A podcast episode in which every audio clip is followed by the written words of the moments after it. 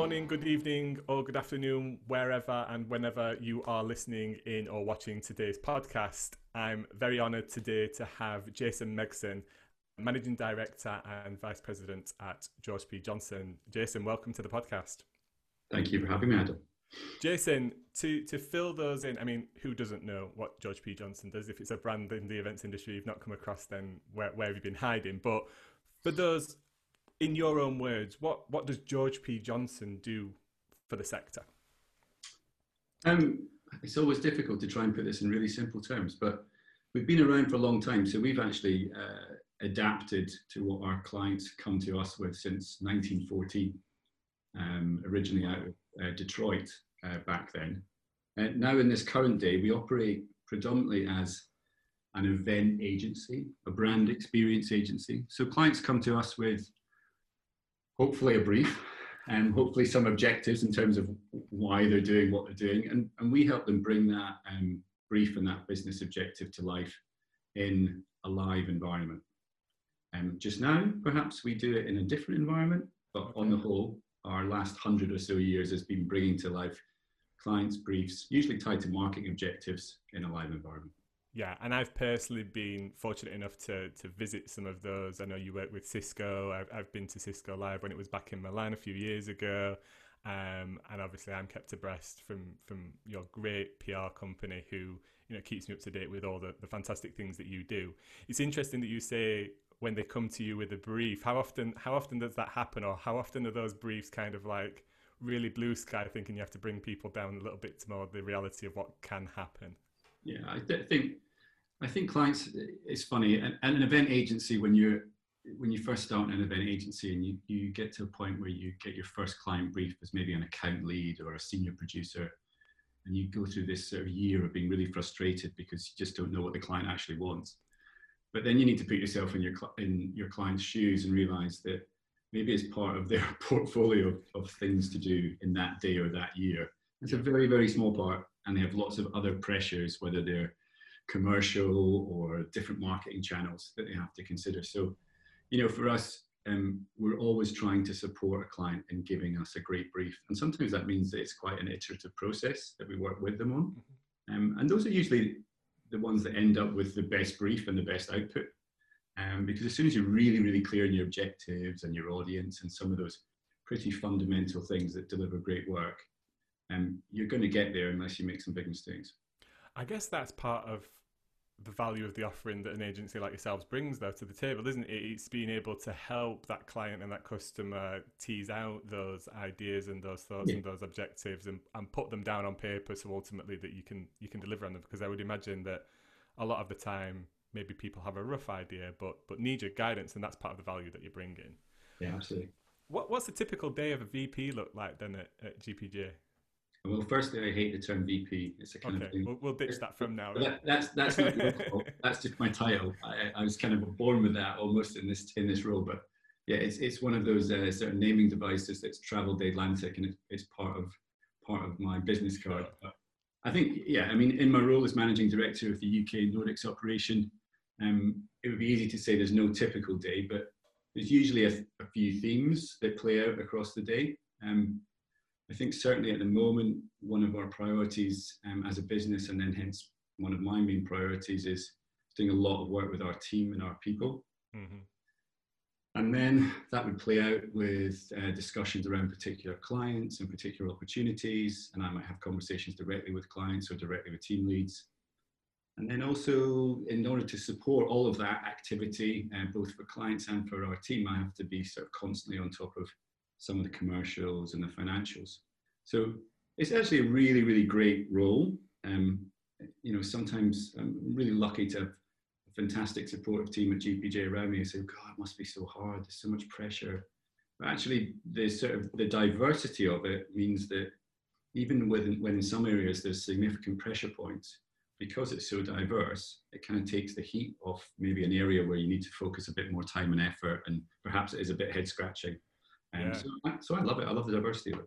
I, am the same. i have got a very diverse um, role at Event Industry News. I get sometimes involved in client meetings and sales and editorial and podcasts and all that kind of stuff. And I, I personally wouldn't have it any other way. Um, and I think that's something that actually we try and cultivate within our team to have them doing more than one thing um, rather than just one sole thing, especially at the moment being, you know, either remote or working from home and stuff. I think I think that's really important. What what's the general feeling from a from an agency like yourself in in the as we you know elephant in the room we're still in the midst of a pandemic I guess we don't have a start date yet for any events here in the UK specifically. What, what's it? What's the feeling like at, at GPJ?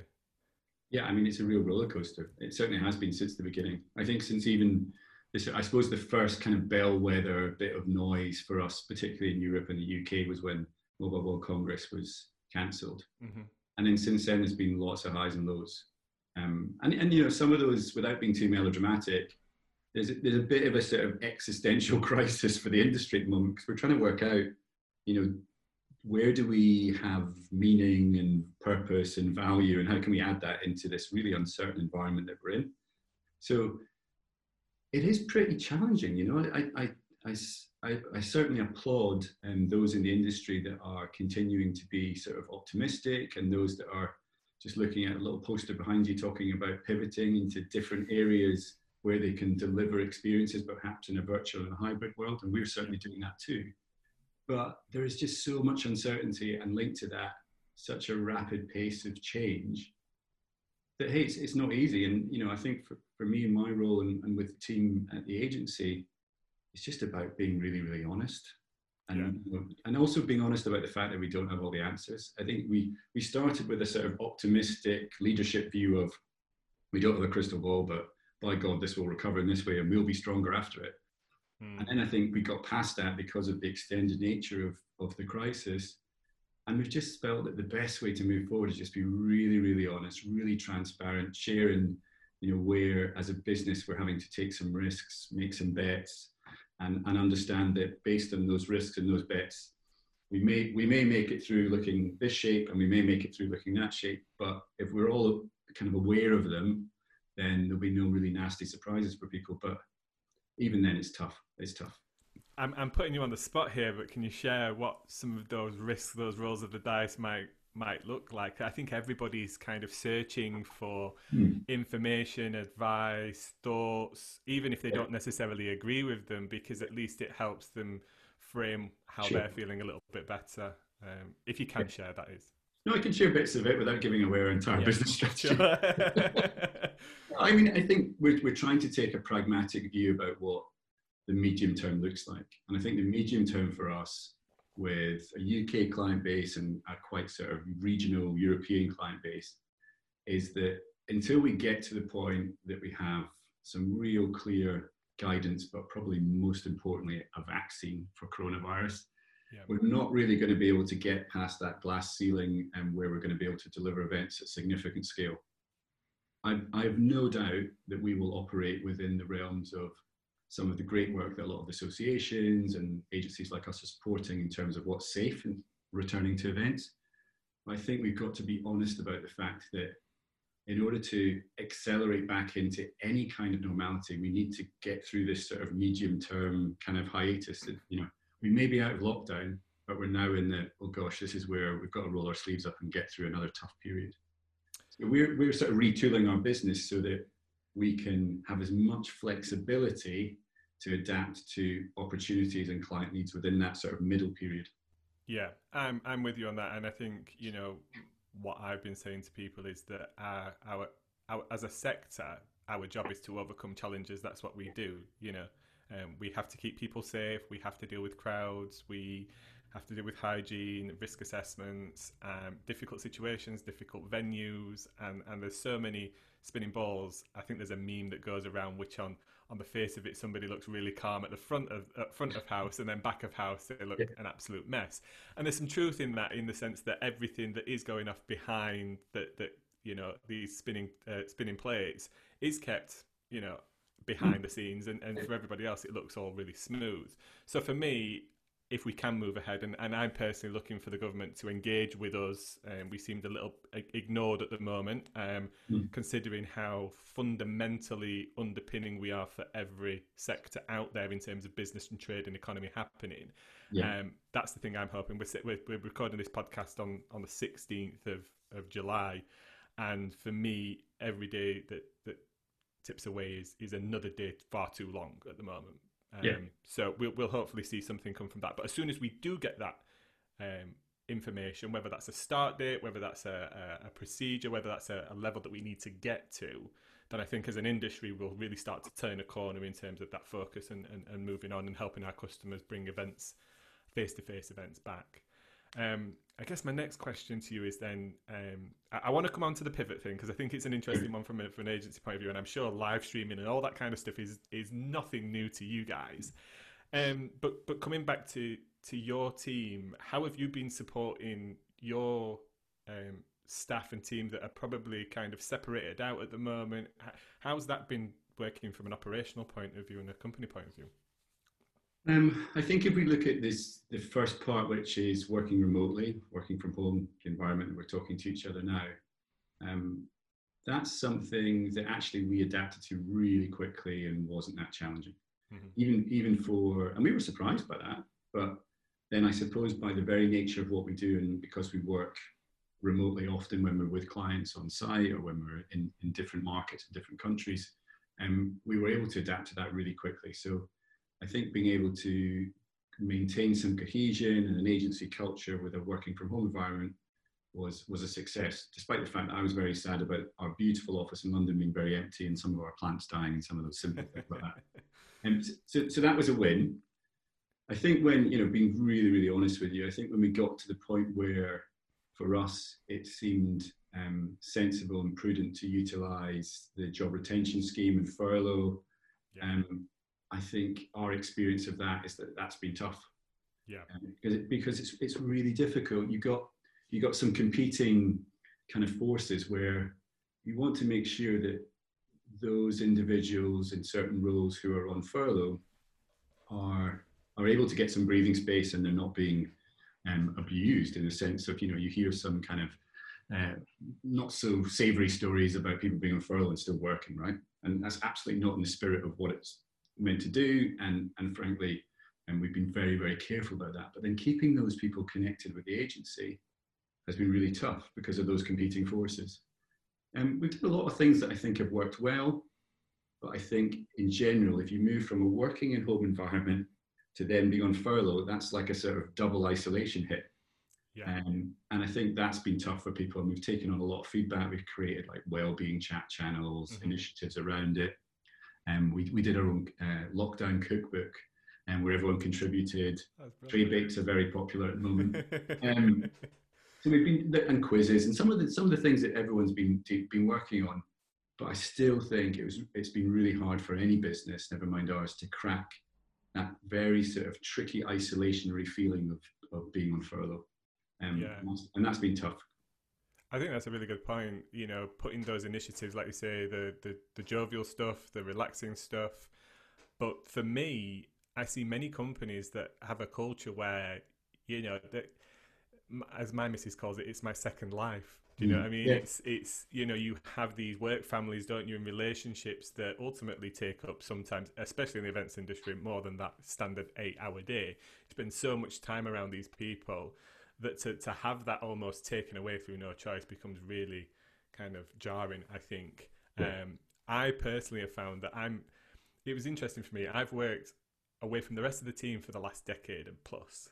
So for me, not having an office, there's been no no change there. But it's actually not been going to be able to go to events, and that's mm. really strange for me. I you know, asked me six months ago, I'd probably be saying, I've seen the last trade show I want to see. I've seen the last event. I don't want to go to another press for a launch or something like that. But now I think I'd go to anything. I go. To, I think I go to the opening of a dog home. Um, so it's it's really interesting how, like you say, it's it's a transition into this environment where it's almost like a prison, weirdly. Yeah. Um, yeah. It's really good to hear that you've been been doing all those things. I'm interested to see what the winning uh, recipe is for the for the tray bake. I, would be maybe we can we get a blog post up about that. The Johnson, okay. Johnson I can certainly share that with you. Yeah, so I'll share that with you. It's a good one. um, I'm assuming here that you've been helping a lot of your customers transition or do something online. How how do you personally feel about online events and and what the future might hold when face to face events actually can take place again.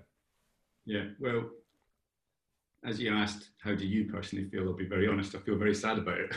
okay. Yeah. No, I want I want truth and honesty. Um, it's not all, all roses. I think um, I think it's a necessity, and I, and I think when you when you link that back to maybe some of those more fundamentals around what businesses need to achieve commercially or with communications, etc., then it's absolutely the right thing for um, certain businesses to do and to be supported by agencies like ourselves in order to adapt to that environment. Um, but to your previous point around, you know, how you would go to the opening of a, of a dog home, I think as individuals and human beings, never mind the fact that we're so closely linked to the event industry, we're just desperate to get out and socialize. Mm. So on a personal level, I'm really sad that I spend a lot of time talking about virtual events and virtual event platforms and uh, the technologies. Um, but then when you put your professional hat on, you say, okay, well, let's just think about why we're actually doing this. This is not because, you know, I want to go to a music festival. This is because this business that I'm supporting uh, needs to get this message out, needs to talk about this new product, needs to meet in some form. And yeah. so let's do our best to support them. Yeah. I mean, for me, it's nothing new.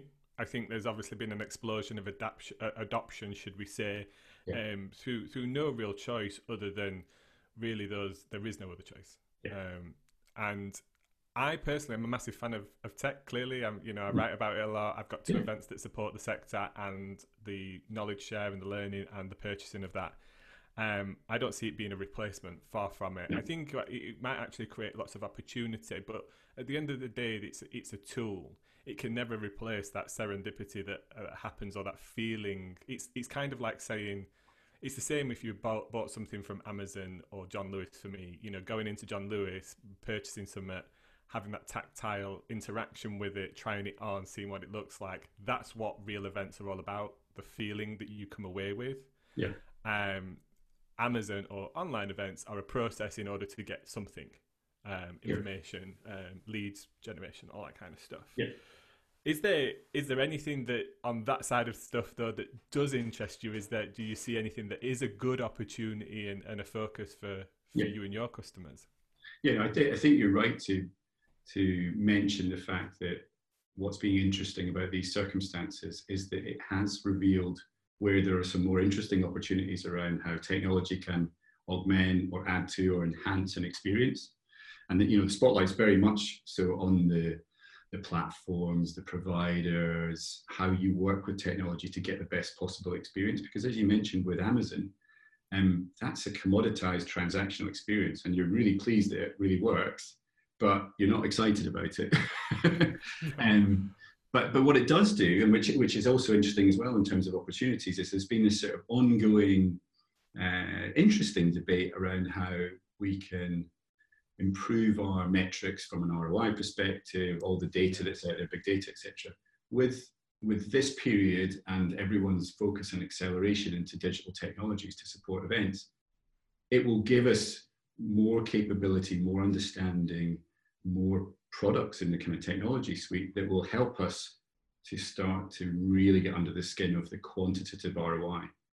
Mm. Now, I, I, like you, believe that there's something serendipitous and beautiful about real life events. And that's really the qualitative stuff that we always wax lyrically about. And that's why we create amazing things, that sort of balance of art and science. Yep. Um, but I do think that it's certainly an opportunity uh, with all the uptake and usage of technology to get under the skin about how we can accelerate into a more balanced view of where ROI is for events in B2C, B2B, any kind of event. Yeah. So it's I interesting. Know, I don't know whether you'd agree with this, and I don't, I don't want to put words into your mouth at all. But coming from a publisher's perspective, you know, our job is to ultimately engage a quarter of a million people in the industry every year um, through continually delivering content. Um, and the engagement that exists there tends to actually happen more on other platforms like social media, Twitter, Facebook. That's where the conversation happens rather than necessarily Facebook with people commenting and stuff. But we provide information and we provide the tools in order for people to have those conversations. And I wonder whether, as a whole, some organizations will use events online almost as a way to continually publish and connect. There's been this idea of this 360 day 65 day engagement platform unicorn kind of thing. And i still don't know if we're even 10% of the way there. But i i almost wonder if we'll see a lot of organizers maybe not corporates but the, the run of the mill organizers kind of move that way with their events becoming part of, of, of publishing and, and, keeping a community to, together. What what's your thoughts on that? Yeah, I think you're absolutely right, and you've even you've even seen that in um, the publishing world over the last 10, 15 years. You know, publishers have, have been part of the sector that have really got under the skin of the value of events and how it can be a super channel for them to, in essence, kind of self-perpetuate this kind of content wheel. So of, of any industry that's that's almost done it right and have this kind of always-on platform, publishing um, are are closest to that nirvana. But I, I think you're right. Some some maybe smaller businesses will do it, but they'll do it almost subconsciously because they just know it's the right thing to do. And and whereas the bigger corporates may find it, although I believe this period will accelerate it, they may find it a bit harder to break out of their silos of how they divvy up their marketing spend and who's responsible for what and where the ROI goes from each of those particular silos. But but this is this now's the time to kind of rip up the rule book and, and think about it a bit more holistically for sure. Yeah. I suppose going uh, leading on from that, then you know one of the things that became very apparent to me for some organisations, not all, because I, I, you know I've been to your offices in London and I know you actually have people almost kind of I think you call it the GPJ lab um, yeah. that are actively looking at what technologies and what platforms and what solutions can be used and that can be anything from as far as VR and AR and drones right down to you know the run of the mill systems that we see as part of the events industry but one of the one of the elements that I saw in terms of a lack of readiness on whole from the industry was the skills and the skills gap that was apparent from people and, and, some of those being digital skills maybe even people being thrust into dealing with things that they would have never ever dealt with before. Things like live streaming you know platforms um, even even gdpr hurdles around people becoming being visible online things like that yeah. Do you what what skills do you think that as an industry that we should be encouraging to nurture through our businesses in order to to kind of make us stronger in those areas to be able to track that ROI, but also to be able to, God forbid, there be another pandemic and we all mm. go home again, yeah. um, to, to put us in a better position to switch quicker or to, to be more resilient? It's a, it's a good question. I think an area that I've always admired, if you look at some of the adjacent kind of communications sectors in, in the creative industries is the digital agency landscape. Mm. And, and then also linked to that, maybe some of the, the technology companies um, that actually gratefully we work with um, as part of our client group. But some of the methodologies, if you kind of strip it back to ways of working where you can learn around things like project management, whether it's sprints, agile, you know, scrums, all these sort of technology buzzwords that actually, when you start to get involved in them, are, are really interesting and innovative ways of working, um, versus perhaps, if I'm being a little bit harsh on maybe the more traditional event agency world or event planning world, mm-hmm. is maybe from the genesis of you know real brutal big project planning kind of construction sites etc I think those are really, really interesting skill sets and, and perhaps even training opportunities for any event business. Um, and then linked to that, um, that supports a kind of fundamental, I suppose, delivery engine and way of working that just means you can do things faster. And the future for us is, is going to be continued flexibility and, and then linked to that as an individual um, curiosity because you have to want to learn yeah. because things change so fast, you have to want to learn. Yes, you have to be passionate about what we deliver. Absolutely, that's a fundamental. But you have to continue on a learning journey. You can't, you can't in this industry, especially now, be a person whose mindset is, oh, but we've always done it this way, or this is the only way it works, because that's out the window. And this has certainly focused our minds on that type of, I suppose, mindset not being fit for purpose for the future. So I think there's lots to learn around there. And then also in creativity as well, if you look at some of the, um, not so much, it's a little bit of a methodology, but more around how maybe the digital um, creative industries have looked at planning out user experience mm. and different types of engagement and how that's mapped and delivered, and also just how that's sold to clients. Um, there's some really interesting ways that, that we can learn from that particular sector. And, and in essence, some of that helps us to simplify some of the things that we already sell to our clients. And they say, well, why is it good? And we just say, well, it just is good. And actually, it's, no, it's good because we've done this, this, and this, and considered X, Y, and Z. So yeah, I think there's lots to learn. I think you make some amazing points there around both the, the, the, level of interest that you, you have, but also the creativity as well. Because again, taking your example of seeing the need to have people that are dedicated to explore and understand and, and, and go outside of the realms of what is traditional. Yeah. Um, and then layered on top of layering that, let's say it's technology on top of the creativity or the creativity on top of the technology, whichever way you want to sandwich it. That's where some of those great things can happen. Um, and I think we're in a in a stage at the moment where, on the technology side, it's kind of like Apple in terms of there was this big light bulb moment maybe 10 years ago and it was kind of like the apple iphone moment that it, this was something really new and there's lots of things. Now it's for me on the technology side it's almost refinement and iteration. So yeah. we're getting a better version of what we've we've had before maybe with easier access data or more interp- being able to interpret that data more better on the technology side. But actually it's the creativity that's then layered on top of that that makes that technology the wow right? You know, take drones for effect. Drones, a bit boring for me personally. Yeah, okay, I can fly one around. But sync a thousand of those up in the night sky as, as part of a light show, that's the creative part, isn't it? That, that people really need to, to do. I personally would like to see, I think our industry is so interesting and, and one that actually needs to attract more of what I see in terms of really forward thinking people actually in the in the larger corporate big tech side you know those those kind of places that move those companies on leaps and bounds uh, over the decades if we can attract some of that into our sector maybe that's around digital maybe it's around creativity maybe it's some of those creative digital agencies that you mentioned yourself mm. then i think we'll be so much stronger because we've got the we've got the piece down about we know how to make people feel good once we've got them on an event site in a venue, right? We we know how to do that. But if we can pinpoint all of that, I'm going back to our earlier point of maybe not being seen as an important sector by government, then I think we'll be in a much stronger stronger place going forward.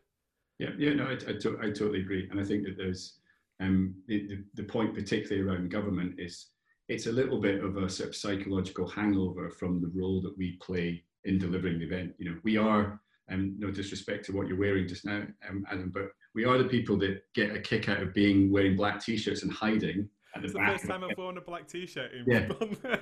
but, but it's, it's, it's, and I'm not, I'm not, I am picking on you, but I'm not, because I know you're not like that. But, you know, my team want to be the people in the black t-shirts at the back of an event, just mm. marveling at what they've helped create. But they don't want to be on stage saying, look at what we created. And I think you see, you're sort of that kind of mindset is, is manifesting itself a little bit now where we, we really do need to shout loud and proud about what we do. And we're sort of struggling to kind of coalesce together and have one voice. But I know that there's some, there's some steps being made, but I think that's been tough for us to be front of stage rather than back of house. Yeah, I don't want to mention quite right now because I think what I'm aware of happening at right at this moment in time, especially over the last couple of days, will probably will be old news by the time that this yeah. podcast is, is published. Um, but I totally agree with you. You know, to the associations that are representing us um, around the globe, I think individually they are doing a, a fantastic job. They're doing their best. Um, yeah. Because let's be honest with you, on the whole, associations are people within the industry that have got other time full time jobs and they've got probably their own businesses and, and all that kind of stuff. It's it's very much a voluntary offering.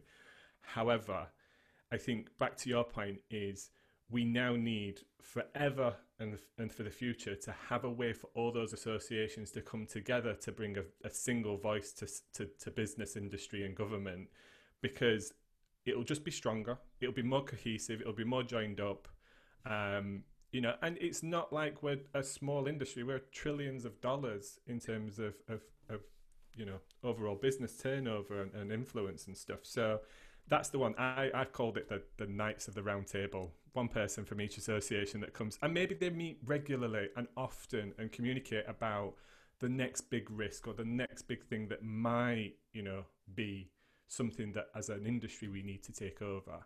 And even, you know, joined up on topics and subjects like diversity and inclusion and things like that. You know, I see lots of pockets of these things setting up within each individual association, and absolutely that needs to happen to service their members in the way that they need. Because even though we call it the events industry, exhibitions are slightly different to corporate events, and corporate events are different to experiences and things like that. So I get that.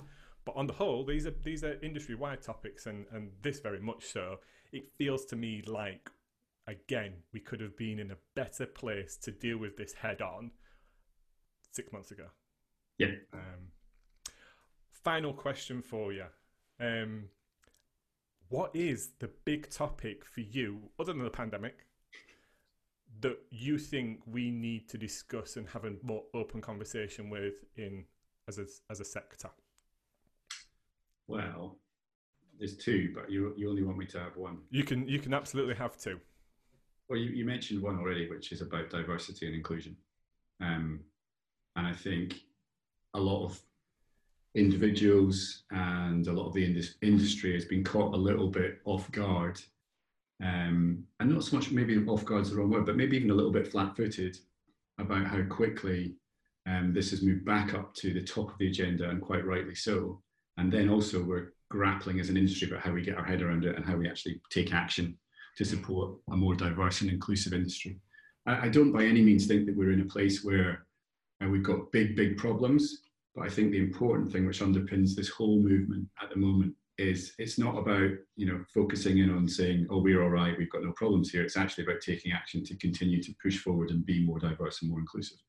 I think we've got a lot of work to do there across the industry um, and i hope that we're able to come together in some ways to make some positive steps even in the environment of um, that we're in right now, where we're sort of struggling with some really tricky commercial uh, challenges. Yeah, so that's certainly one, and I and I would never have, you know, I, I would always be striving to uh, create a diverse and inclusive agency. If you'd spoken to me in January, but it's way way up the top of my agenda now. Um, I'm absolutely behind it. I want to make sure that we can make some progress there. So that's one. The second one um, has got to be sustainability, um, and um, I'm really, really out of many of the things that I'm not so optimistic about at the moment, because I'm just trying to be a pragmatist. I'm really optimistic that in the next 12 to 18 months, the industry can come together and we can make a genuine difference and make some good progress around sustainability. Whereas I think we've really struggled to either consider it, understand it, you know, come together uh, behind that um, particular uh, topic, which is hugely important, and we have we can create some uh, some positive change there because we do have a, a, negative impact historically. And um, so that those for me are the two biggies. They're a bit obvious, um, but I think it would be just mad for me not to mention how important they are. I, th- I think yeah they are obvious. Um, again, I don't think enough is discussed on both of them on, on the diversity point of view. I'm at the point where I'm learning. Um, yeah. You know, I don't know enough um, I'm trying to engage with individuals that do and are very clear on what um, change needs to happen, what needs to be discussed. Actually, more also over what it, it's not about what needs to be discussed, it's how we imp- start to implement change and, and agree on what that change looks like and all that kind of stuff as a, as a sector. So, very much with, with you on that sustainability. I'm almost expecting somebody to come out with a report at the end of the year saying how sustainable our sector has been over the last 12 months, but maybe that uh, underlying that of the, the, fact that no events have happened. Um, but you are right. You know, again, it's a fine balance, isn't between focusing on um, keeping people at home because that doesn't really help events um, in, in terms of travel and that impact that that has. But as a, you know, there's no denying the fact that as a, as an industry, we build and break for the moment. And I think we can do better now. My own opinion, and again, engaging with agencies like yourself, I know that there are moves made, being made to come up with a, a, an agreement on what measures or what how we measure sustainability as an industry because that's one of the really difficult things especially when I've looked into it before is like how what what's being measured how is it being measured what's the validity of it being measured you know that kind of stuff so I think if we can get that to a sector and start to create trends and benchmarks within sustainability, then we can absolutely move the needle. And it also puts everybody on a level playing field because let's be honest about it, it's commercial most of the time. It's a choice of material, of production, of delivery, and all that kind of stuff. And we also have clients that are putting pressure on to, you know, do things cheaper or more efficiently. And they're not always ones that unnecessarily have that eye on sustainability because they see themselves as one event of, of many. So what, what does that impact really mean? Cause, but we're viewing it from a from obviously a whole sector point of view. So I'm, I'm absolutely with you on there. So we'll, we'll have to invite you to be one of our judges next year on the Sustainability Event Awards, which is an initiative that we launched. Because again, I think we we saw that although there were pockets of recognition for sustainability, there needed to be this overriding kind of like focus on it, um, and it's something where certainly taking more of an editorial look at over the next 12 20 well forever not not just over the next 12 months um, so i absolutely agree with you on that um, jason i appreciate you're super busy even though you're working from home um, where can people connect up with you if they want to reach out with out to you and, and discuss any of these points further um, you know what i'm, I'm terrible on most of the social channels but i'm a, I'm a, I'm a I'm a slave to the corporate world of LinkedIn. So they can look out to me on LinkedIn. That's, okay. that's, that's my most active channel. Um, if you find me on Twitter and Instagram and all these others, I'm, I'm appalling and I'm constantly getting told off. But at LinkedIn, I'm very active. I don't think anybody wants to look at my, my Instagram. It's all, it's just pizza and beer and, and that sounds good. Dog. far too far too telling of my lifestyle. That's what I say. Uh, I'm with you. LinkedIn's the way forward because it's all the all the corporate stuff there. Jason, I've really enjoyed today. Um, I'm sure we'd love to get you back as a as a guest again. Um, maybe when events can go back and, and we're into that and we're talk we can talk to you about some of the stuff that you guys are delivering and stuff. Um, thank you very much for coming on today. And for those that are listening or watching, if you'd like today, please do give it a like and a share. Um, share with your network what uh, me and Jason have discussed today, and because that really helps um, spread the information. Um, Jason, thanks again, and we'll see you in the next one. Thank you.